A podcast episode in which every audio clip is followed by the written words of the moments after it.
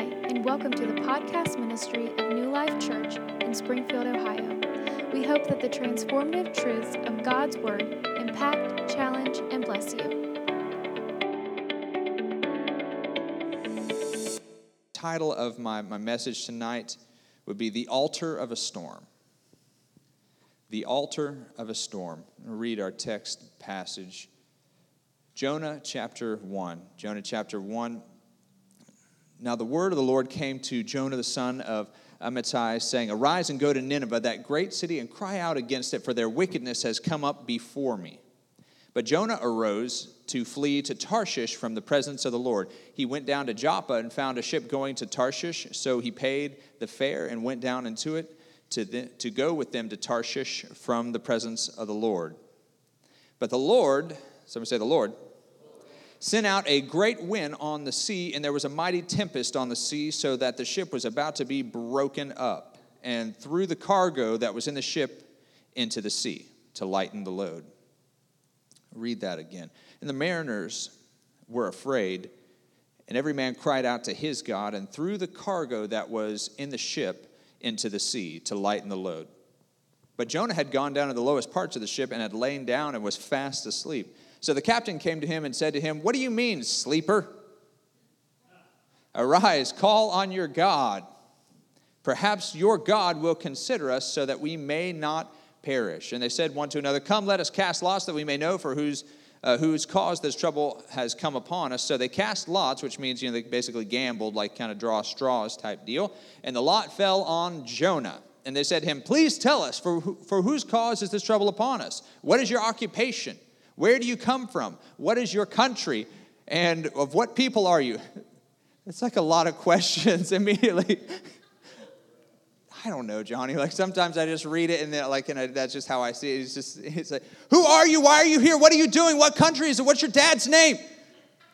And it's just like really overloaded, but they're freaking out. And I guess that's kind of the point here. They're trying to figure out what's going on. Why is our ship sinking? What have you done? Why is this happening to us? It's not us. Why are you sleeping? Why don't you care? You know, on second thought, there's probably several of them all yelling one question at once. That would be less weird, right? right? That, yeah, instead of like one person just rattling that off, because all those questions literally come forward before he says anything. He's like, I am a Hebrew, and I fear the Lord, the God of heaven, who made the sea and the dry land. And the men were exceedingly afraid and said to him, Why have you done this? For the men knew he had fled from the presence of the Lord because he had told them. And they said to him, What shall we do to you that the sea may be calm for us? For the sea was growing more tempestuous. And this is a loaded question for Jonah. It's like, you know, what can we do to you that would make it stop? And I would be careful with my answer if I was him Like, well, you know, that's a. Uh, and so he kind of has to process that, work through that. And he says to them, Pick me up and throw me into the sea. That was probably not the worst answer. You know, that, that this great tempest is because of me. Nevertheless, the men rowed hard to return to land, but they could not, for the sea continued to grow more tempestuous against them. Therefore, they cried out to the Lord and said, We pray, O Lord, please do not let us perish for this man's life, and do not charge us with innocent blood. For you, O Lord, have done as it pleased you. So they picked up Jonah and threw him into the sea, and the sea ceased from its raging, and the men feared the Lord exceedingly and offered a sacrifice to the Lord and took vows. Pretty serious turnaround for them. And it was a weird position for them to be in because they're like, okay, God definitely wants you to be somewhere, and if we throw you overboard, I don't know that He's going to look very kindly on us. So they're kind of kind of worried about it. Um, and, and, there's there's so many ways, but like I'm looking around, most of you like are are churched and have grown up in church, and uh, you you would understand and know most of what I would preach, and that's no reason not to if the Holy Ghost you know leads your heart you know to, to preach that. But I want to look at things in maybe a little bit different way for the next uh, couple minutes uh, and preach or teach uh, just on the concept of the altar of a storm. Jonah they cast into the sea, but first they cast uh, all of their wealth, all their cargo, everything that they had and owned or you know had access to on that ship. See, there's a ship um, that you know it's a commercial trading vessel. You know, it's not a ship of war. It's not a you know it's not a, a cruise ship. It is a ship that you know goes back and forth and brings you know goods, and people live by that. That's a huge deal. Um, if the ship goes down, uh, then you know it's kind of all over anyway, so it doesn't really matter. But to lose your cargo, that's a big problem because this is their livelihood. This is their life. You know, the, the, if they throw that overboard, you know they're going to have debts that have mounted. They're going to be in huge trouble. All the work and all the risk and everything that they have built up to this point is all for nothing because they've thrown that cargo over. So you don't lightly throw something like that overboard. You don't just say, ah, yeah, who cares? You know, just toss that over and hopefully that helps. That's a big deal uh, for you to relinquish, you know, everything that you have and own, right? What would you sacrifice on the altar of a storm if you thought it would end it? What would you sacrifice on the altar of a storm if you thought that it would end your storm? I'm not talking about uh, now, I'm, I'm, like you know, I'm not talking about um, you know any kind of a, of a, suicidal spirit or attitude. I'm talking about you know throwing out you know things that, that matter or things that you used to matter just just so that, that that the storm will end. What lengths would you go to in order to see your pain and your suffering um, you know ceased? There's a, uh, there's a podcast that uh, I haven't really listened to it a lot. I've got a lot of podcasts that you know I constantly am listening to. You know, my earbuds to the uh, to the eternal chagrin. There's your word for the night of my wife. Um, you know, because I'll be running around with these these these little headphones in my ears, and sometimes she won't even see them until she's halfway through a very important sentence, and uh, and then she'll and then she'll just stamp her little foot and just oh, and how many? You hey man, and what what are, what are your famous words that I usually miss? What do you say every time that I don't hear you because I've got I hate those things. every time. It like and you bought them for me. Be careful. Amen. Amen. So yeah, I've got these little these little um, you know ear deals that that I can, and I'm just constantly listening to all you know my podcast or my Bible or sermons or or sometimes music. Not as much as you'd think, but you know I love my podcast. So there's one like called Survival, you know, and it's all the craziest stories about you know the links that people will go to, um, some of which I wouldn't even share. You know, there's some of the crazy stuff that happens. One guy particularly um, that I wanted to um, make mention of is Aron Lee Ralston, who was. Uh, canyoneering, which is a thing where you're up and you're, climbing in, can, you know, like the Grand Canyon or something like that. It's another word for you. Um, but he was uh, he got his arm crushed by a rock, an 800 pound rock, and was stuck there. my mom and my wife are both saying, "Don't you do this? Don't you do this to us?" but yeah, we're going to do it. Um, so he's stuck uh, with his arm, you know, in there, and it's not going anywhere. It doesn't have any cell phone. Doesn't have any way to call out to anyone. He waits for hours and hours and hours. And yes, eventually it's, you know, it's life or death. And all he has is quite literally a rusty pocket knife. Mm-hmm. Through the bone. Yeah, right? Ooh. But he survived. Isn't that crazy? What do you think you would be able to do that? I don't know. I mean, maybe, maybe. And, and, and Emily, I guarantee you what she's doing over there is explaining to the three people around her that you wouldn't feel it quite as much uh, because of like, uh, you know, the, the, the crushing uh, effect as much because, you know, it was, it had been Oh yeah, for sure, for sure. And and you couldn't feel it quite as much because you know it was it had been crushed and he'd lost all feeling into it, so it wasn't as bad as it might have been. He still cut his arm off. And then he survived. You know, what would you do to survive in a situation like that? Would you be able to? Some of you guys have been through some things that are every bit, you know, that that intense. It's pretty crazy.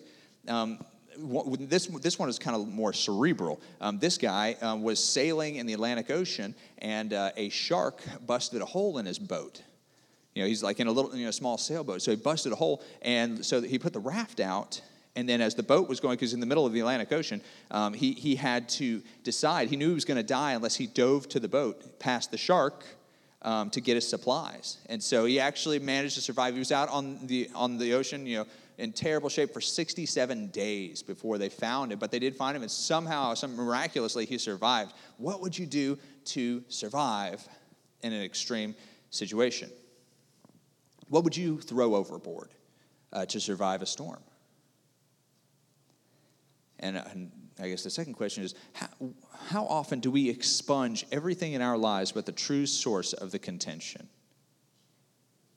How often do we let so many things go by the wayside and we throw so many things out and we, we, we, we, we, we stop focusing? We let them suffer whenever we ignore the real source of the problems in our own lives.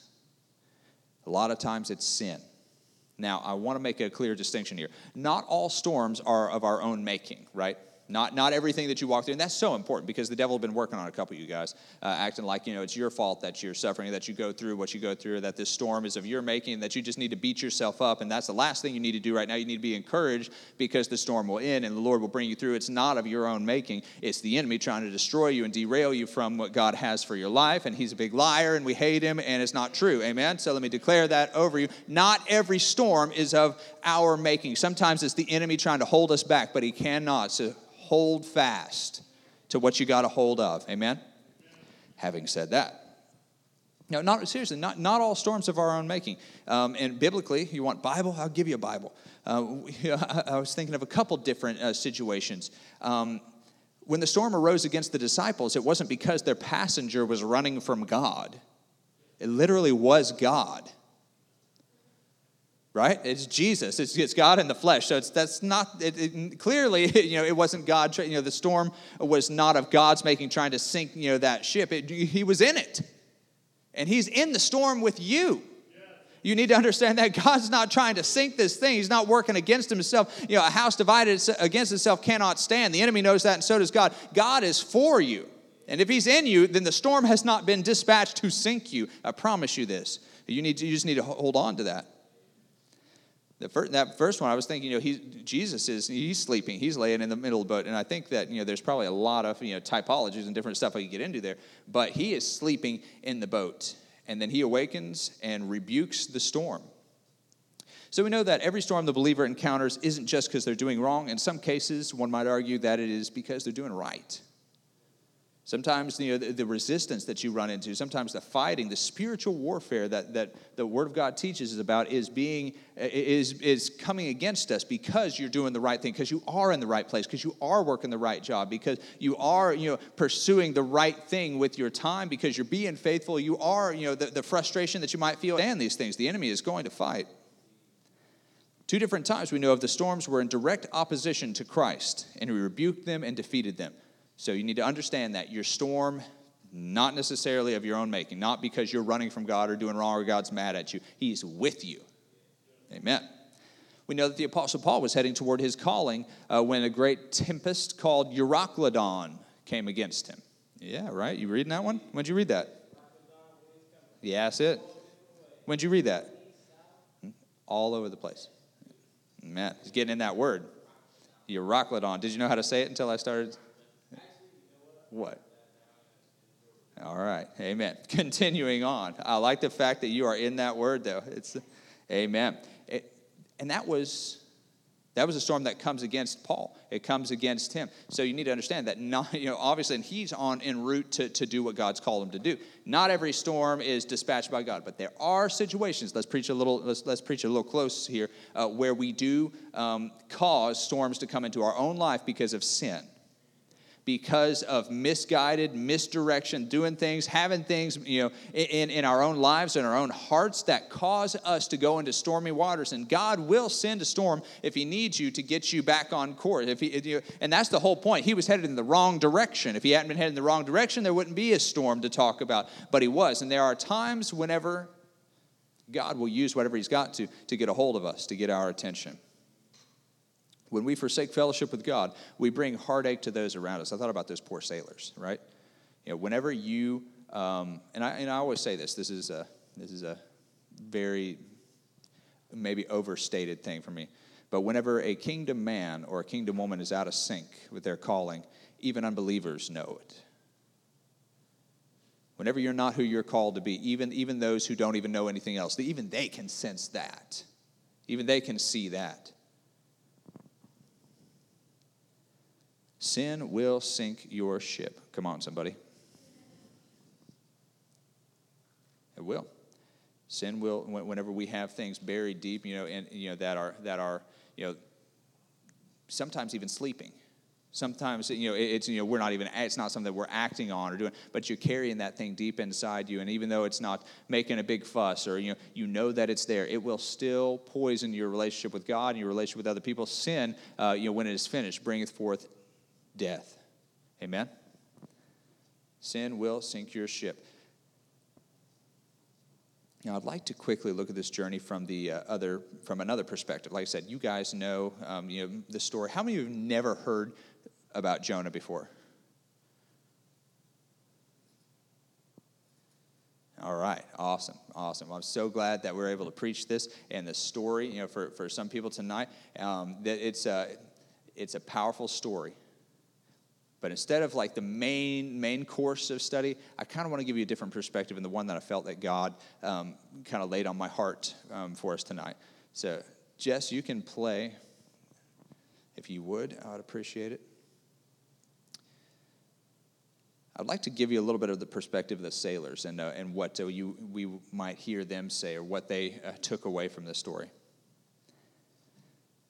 First of all, just put yourself in, their, in the situation. Number one, they just had a near death experience, which is always a big deal, right? A near death experience, like, ah, you know, and the, the two things you know, that I always say anytime I'm talking about storms batten down the hatches. Yeah, yeah that's, that's the, one of the two things that I know about. Uh, you know, about, you know, I, the other one's like weird, so I don't say it.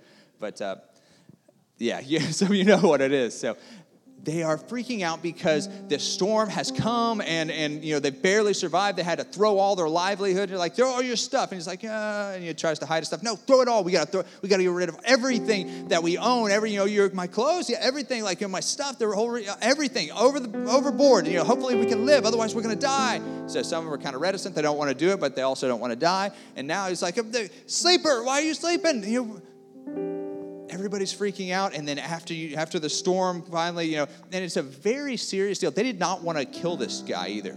Like these are not pirates. They're just people like you and me you know? So it takes a lot to just pick somebody up you know who's non not resisting and throw him overboard to certain death. So that's like pretty emotionally charging right? Huge deal got one of those you know cinematic situations where you got you know the, the weight is going to pull the whole boat down, and then you got to cut the cord. And, you know somebody it's a, it's a terrible what, what an emotionally just ghastly thing this is that they had to do. And so afterwards, you know, all and then the storm disappears miraculously. It just goes away, and they're all just like, "What just happened?" That was insane. That was crazy. And it was all that guy. He really did know God. I was kind of iffy at first. Felt really bad about throwing him over because I was like, there's no way that this is real, that this is the purpose, you know, that this is going to fix anything. And but we threw him over and it happened. Wow. And looks at the other guy, yeah, man, unbelievable. That guy, what a jerk. Knowing that he, how, I can't believe he put us in that kind of situation. Yeah, we almost died, man. That's crazy. Um, just kind of talking back and forth, you know, just kind of still wide eyed because of what they've just experienced. What does this other guy say? He's like, dude, throw me over. Why? I'm ruined. I was supposed to make money on this trip. I owe a lot of people money. I had to borrow money for the cargo. It makes me want to jump over too. It's that bad. Is it that bad? Oh, dude, I was supposed, to, I was supposed, I was supposed to get married. You know, now I'm not going to make any money on this trip. Now I'm not going to be able to pay for the wedding, the cupcakes, and all this stuff. I'm so, I'm so dead. I'm in so much trouble. What am I going to do? This guy, dude, what, that was all I had. That was everything that I owned. That was everything that I had. You know? And there's always the optimist. You know, well, at least we're alive. We know that, but we're really upset because all that, like, man, should have tied an anchor to that guy just to make sure. You believe that? You believe he put us in this kind of situation? I can't believe that. And then the one dude, the guy who's actually intelligent, He's over here. He's like, Yeah, I wish we hadn't thrown the cargo over. Like, yeah. I would have made, yeah, right? Because it wasn't about the cargo. Like, we should have just thought it through and then just, like, not thrown all our stuff. Yeah.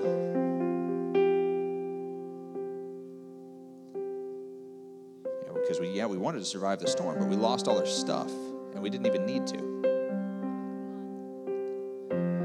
Now, number one, if you're here tonight on the sound of my voice and you're carrying sin in your life, bitterness, hatred, pride, whatever it is, it will take you to the bottom if you don't get rid of it and get delivered from it in the name of Jesus.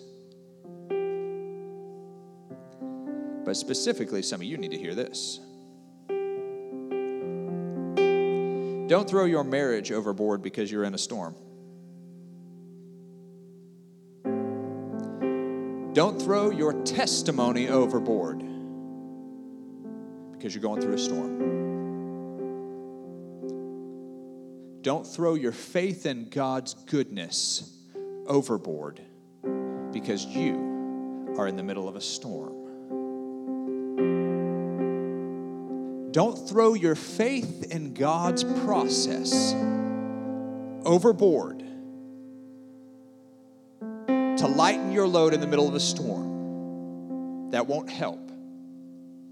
You're in this storm until you get through it by the grace of God, no matter what. Stop giving up things that God gave to you because you're going through a storm. The things you throw away in a storm, some of them you may get back, and some may be irreplaceable may never get back some of the things that you sacrificed because you're having a bad day or because you're having a bad month or because you're in a season of loss, you're in a season of heartache, no matter what it is. Don't throw those things overboard to lighten the load because it's not that. And honestly, that, that's what God gave me tonight. Don't sacrifice important things on the altar of a storm. Don't do it. Hold fast to the promises of God in your life. Hold fast to your faith in His goodness, His resurrection power, His faithfulness, His total faithfulness. He who has begun a good work is faithful also to finish that work. You need to understand, hold on. Hold on to God. Hold on to the truth. Don't, don't, don't let this, the, the, the enemy affect all the good things in your life. Don't let him affect your relationship. Don't let him affect your, you know, bringing in you know, some kind of nonsense or problem, the stuff that you're working through. It's so easy uh, you know, to, to deflect and to, to take our, our, our anger, our frustration out on things that have nothing to do with the spiritual fight and battle that we are in. It's very easy. And I don't say that in a condescending way. I get it because it's all of us. Like, it's easy to, to, to foist off that pain onto something that we actually can lash out at. Don't do it. Don't sacrifice your peace. Don't sacrifice your promises because you're going through, because that's how it works. Immediately, whenever we get into a, a real bad storm, we start to throw things overboard that have no business being thrown overboard. What I am saying is sinking deep down into some hearts and souls tonight. Praise God for it. Hold tight to your promises. Hold tight to the truth of who God is. Hold tight to the ministry that He gave you. Amen? The ministry that He gave you. Hang on to it.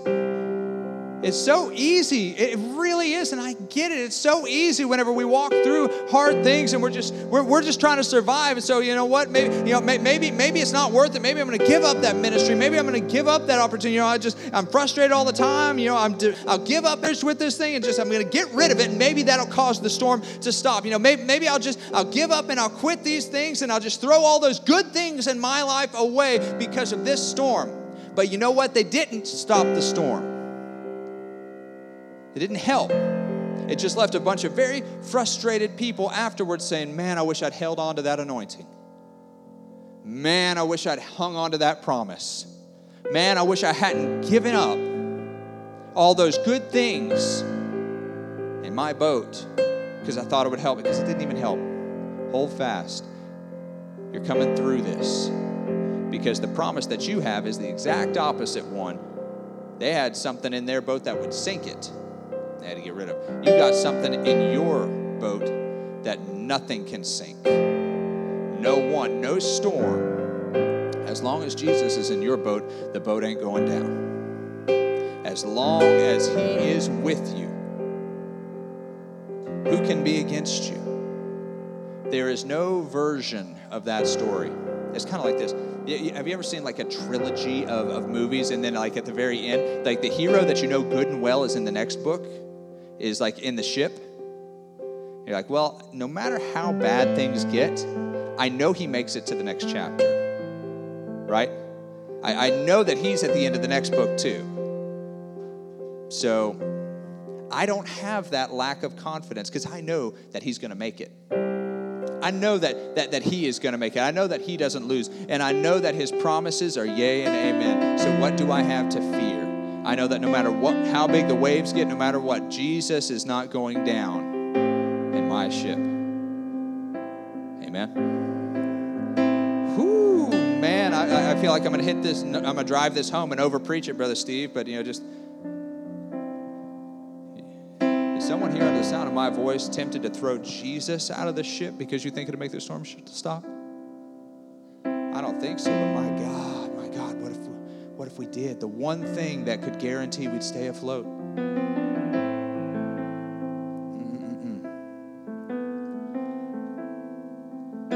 Not me, no matter what. I'm going to hold fast not only to Jesus, but to all the promises, all the things, all the cargo, all the ministry, all the things that He put in my life. I'm going to hold fast. I'm not going to sacrifice them on the altar of a temporary storm. Amen.